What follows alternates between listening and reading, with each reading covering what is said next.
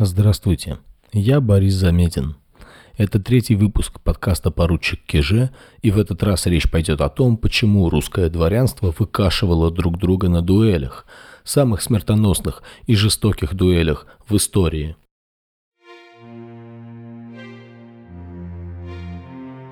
Русская дуэль – это не французский поединок на шпагах до первой крови, который мог зачастую закончиться пустячной царапиной и рваным мундиром, и не пьяные шутауты американских ковбоев, которых было больше в фильмах, чем в реальности. Русские дуэли были строгим, смертоносным ритуалом и заканчивались, как правило, скоротечной и кровавой смертью одного из соперников. А отказаться от дуэли или избежать ее было страшнее и сложнее, чем стреляться и умереть. Мы говорим о золотом и последнем веке русского дворянства, когда честь еще была важнее жизни, о времени между наполеоновскими войнами и царствованием Александра II. Кареты на улице не смогли разъехаться. Ссора, дуэль. Случайный толчок, неловкость на улице во время гуляния. Ссора, дуэль. Слишком восторженные крики или, напротив, пренебрежительное шиканье в театре. Ссора, дуэль, слишком вольный взгляд или наставленный ларнет, ссора, дуэль, все что угодно, неловкая фраза, движение, бокал шампанского, порция мороженого, ссора, ссора, ссора. Так пишет Алексей Востриков в своей книге о русской дуэли. И это довольно близко к истине. Так с чего все началось? С возвращения русской армии из европейского похода 1813-1814 годов, в завершение которого русские взяли Париж и восстановили во Франции монархию. Полный триумф. Но проблемы начались еще во Франции. Несмотря на то, что Александр I приказал офицерам своей армии в Париже ходить только во фраках, а не в мундирах, чтобы лишний раз не злить и так уже униженных французов, выправка и молодецкость – выдавали наших. Рассказывают про поручика Бартенева. Будучи известной храбрости поручиком в Александрийском гусарском полку, он в 1814 году в Париже имел не менее известную дуэль с тремя французскими офицерами за вопрос их – Почему одни русские офицеры носят черные на шляпы перья, а другие тоже петушки, как у него, белые? Бартенев очень вежливо разъяснил им, что черные носят пехота, а белые – конница, и что перья не с петухов, а с французских орлов, которых мы ощипали. Конец цитаты. Результатом были три дуэли подряд, на которых Бартенев убил всех троих офицеров и был спешно выслан из Франции в какой-то российский полк от греха подальше. Как же он их так легко уложил? Дело в том, что Бартенев, как и все русские офицеры, предпочитал шпагам дуэльные пистолеты. Дуэльных пистолетов всегда два. Они специально производились абсолютно одинаковыми, различались только цифрами на рукоятках, чтобы добиться абсолютно равного положения обоих соперников. О пистолетах обычно заботились секунданты.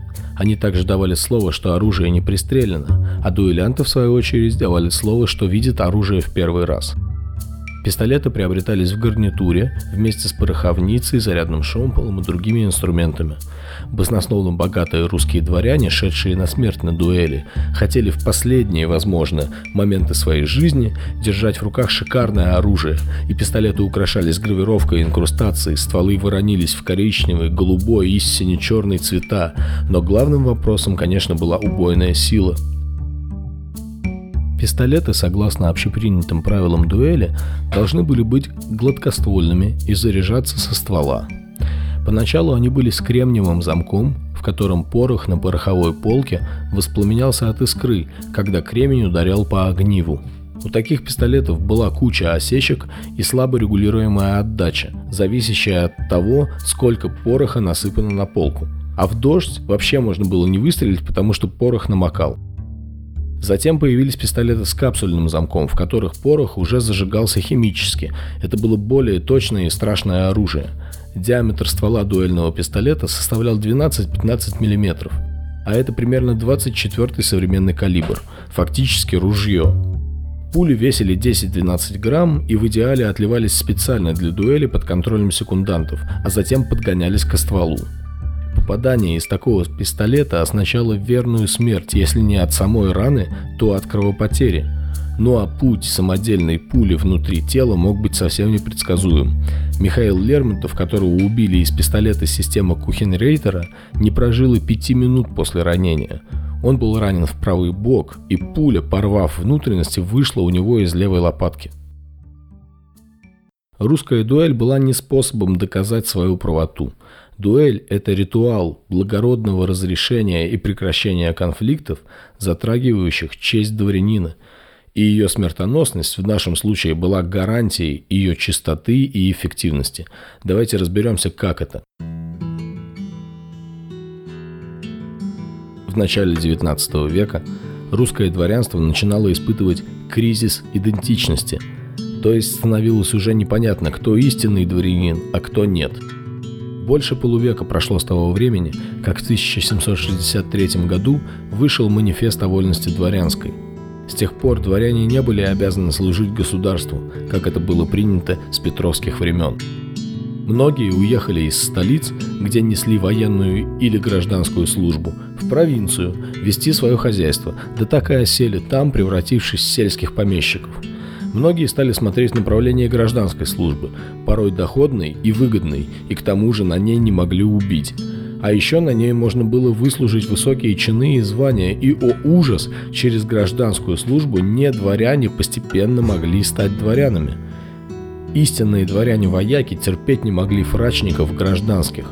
И когда после наполеоновских войн наши герои вернулись домой и потекла обычная жизнь армии в относительно мирное время, то есть караулы, разводы, парады, светская жизнь – им понадобилось как-то поддерживать дух своей корпорации, блюсти свою доблесть и дворянскую честь.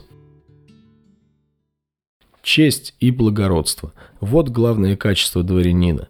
Именно они отличают его от подлых людей, крестьян, неблагородных, не помнящих и не чтящих историю своего рода. Но родовую честь надо поддерживать и высоко ее нести – Любой дворянин никогда не один. Он включен в корпорацию дворянства, в дворянское общество, которое знает и запоминает все.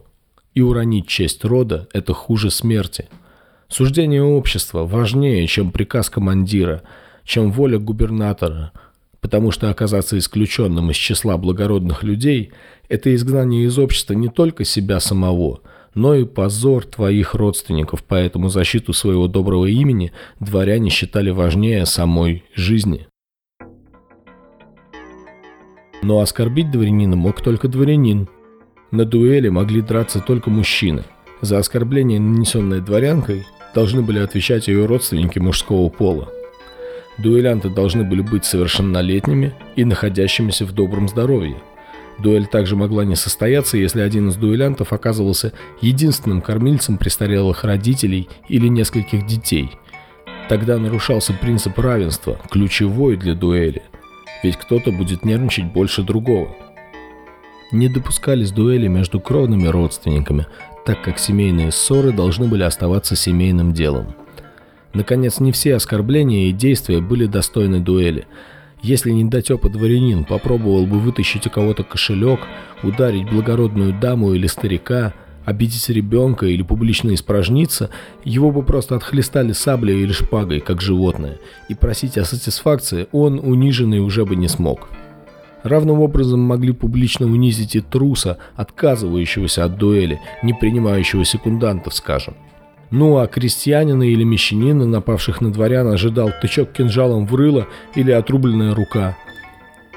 Оскорбление же вышестоящего по чину на службе трактовалось как бунт и наказывалось соответствующе в рамках закона о службе и никакой дуэли. Но был интересный момент. Что же было делать, если вас, скажем, оскорбил сын, брат или кузен российского императора? Ведь восставать против него как в принципе вышестоящего под чину и положению нельзя, а стерпеть оскорбление невозможно для дворянина. Знаменитый случай приводит в своих мемуарах князь Петр Кропоткин. Молодой Александр III, будучи еще великим князем, занимался по поручению своего отца обеспечением армии и как-то грязно отругал офицера, занимавшегося закупками – Офицер немедленно, в нарушение всех служебных порядков, ушел и прислал Александру Александровичу письмо, в котором требовал извиниться в течение суток, или он застрелится. Как пишет Кропоткин, это был род японской дуэли. Александр Александрович не извинился, и офицер сдержал свое слово. Я видел его у моего близкого друга в тот день, когда он ежеминутно ждал, что прибудет извинение. На другой день его не было в живых. Александр II очень рассердился на сына и приказал ему идти за гробом офицера вплоть до могилы. Даже этот позор, добавляет впоследствии Кропоткин, не исправил дурного характера будущего императора. Он так и продолжал всех поносить.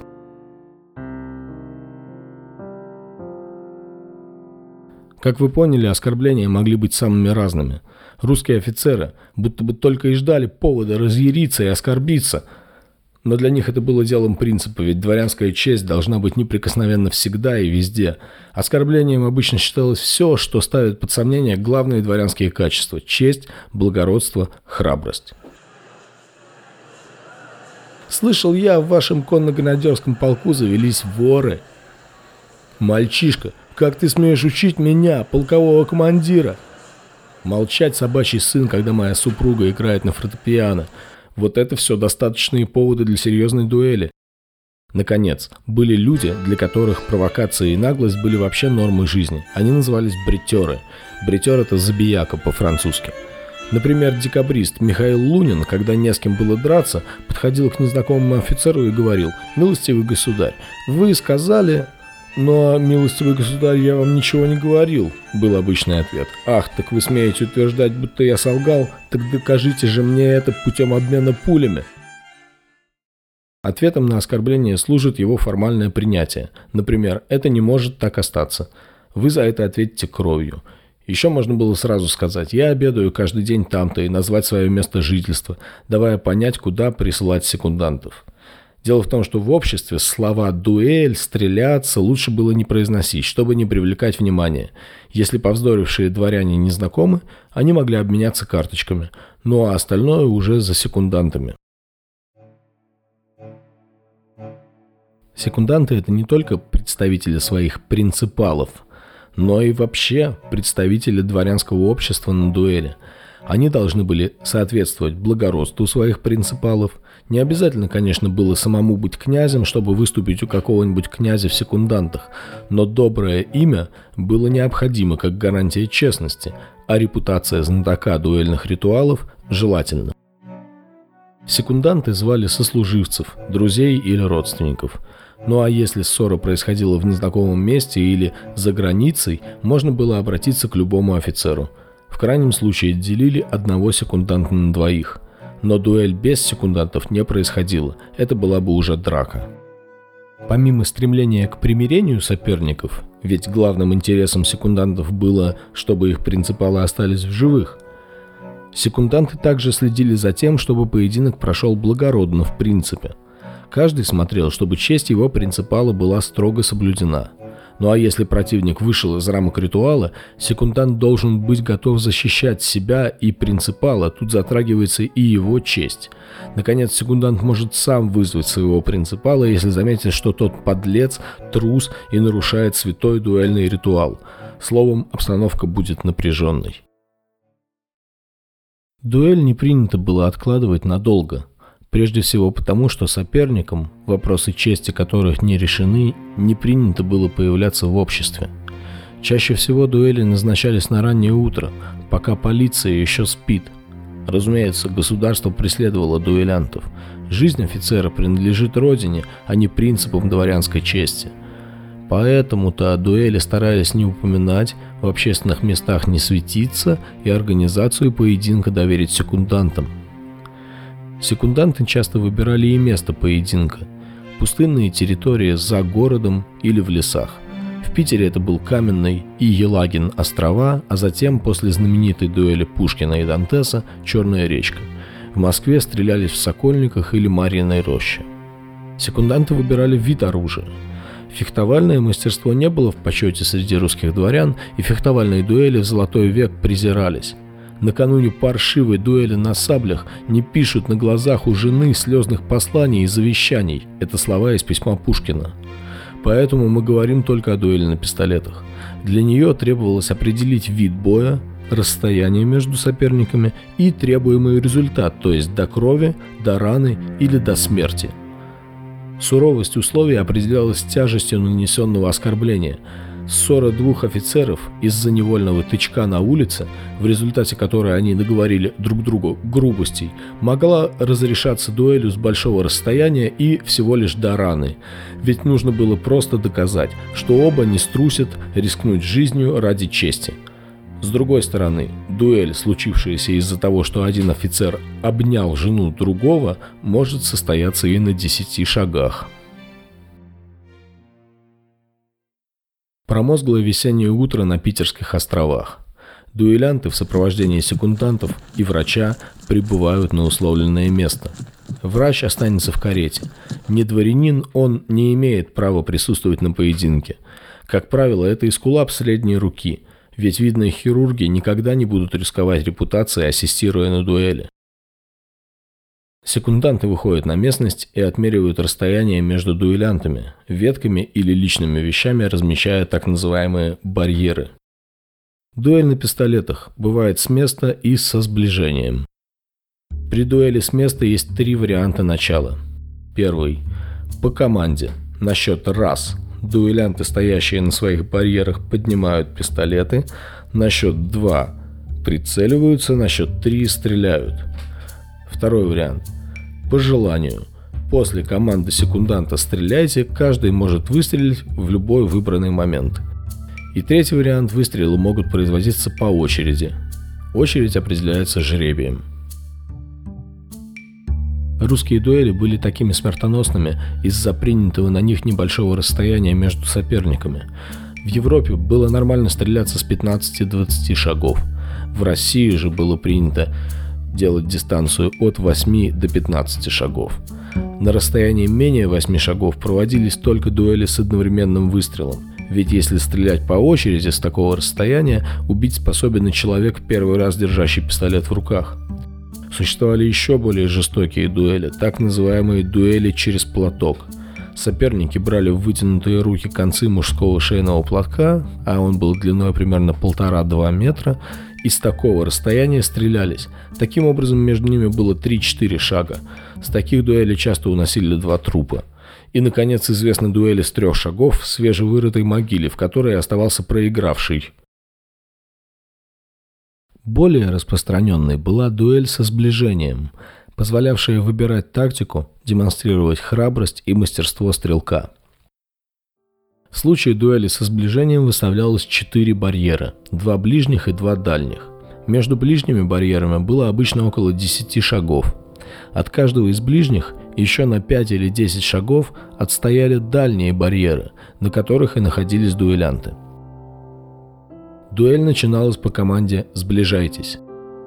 Каждый дуэлянт имел право двигаться в сторону соперника вплоть до своего ближнего барьера или оставаться на любом месте до барьера, прицеливаться и производить первый выстрел по своему усмотрению. В большинстве дуэлей было принято делать так. Дуэлянт, выдержавший первый выстрел, приглашал соперника подойти к ближнему барьеру, сам оставаясь на месте. Итак, как уложить соперника? Есть две возможных тактики. Первая После команды «Сближайтесь» вы делаете 2-3 шага вперед, прицеливаетесь и стреляете по движущемуся сопернику, стараясь поразить его первым выстрелом. Эта тактика была рассчитана на меткость и на защиту, но так как стрелять приходилось в таком случае более чем с 15 шагов, тактика редко была успешной.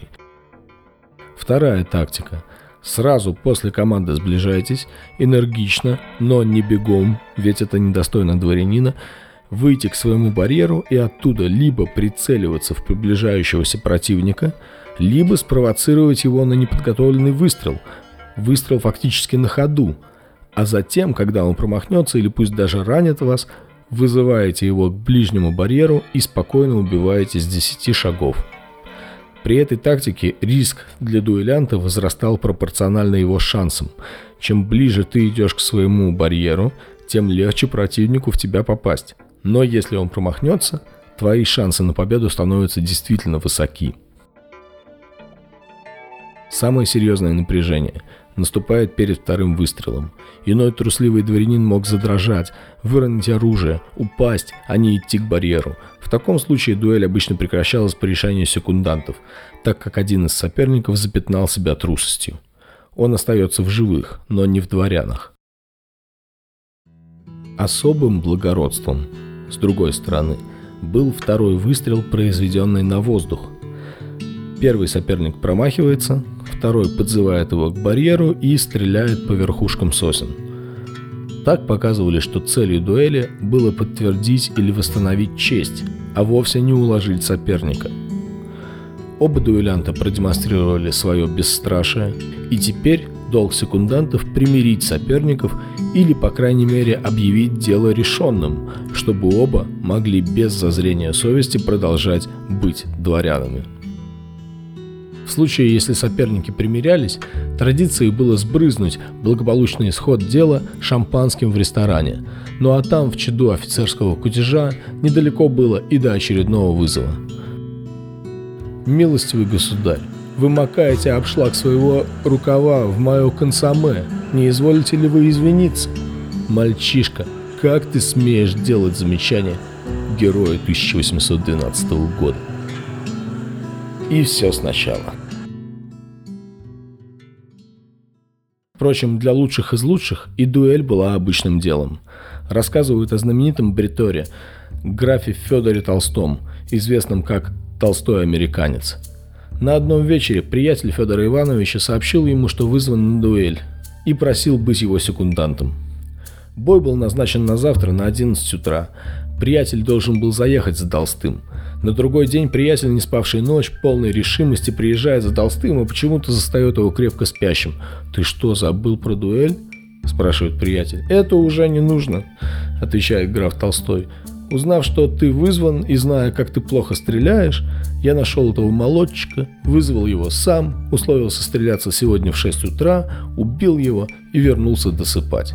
Ты можешь ехать домой».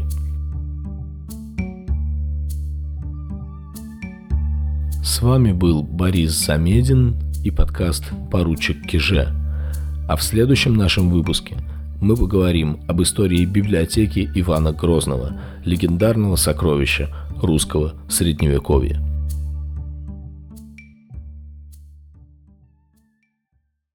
Погиб поэт, невольник чести, пал, оклеветанный молвой. Помните эти строки? Их автор был убит из пистолета системы Кухенрейтера. Пистолета Кухенрейтера – спонсор этого выпуска подкаста «Поручик Киже».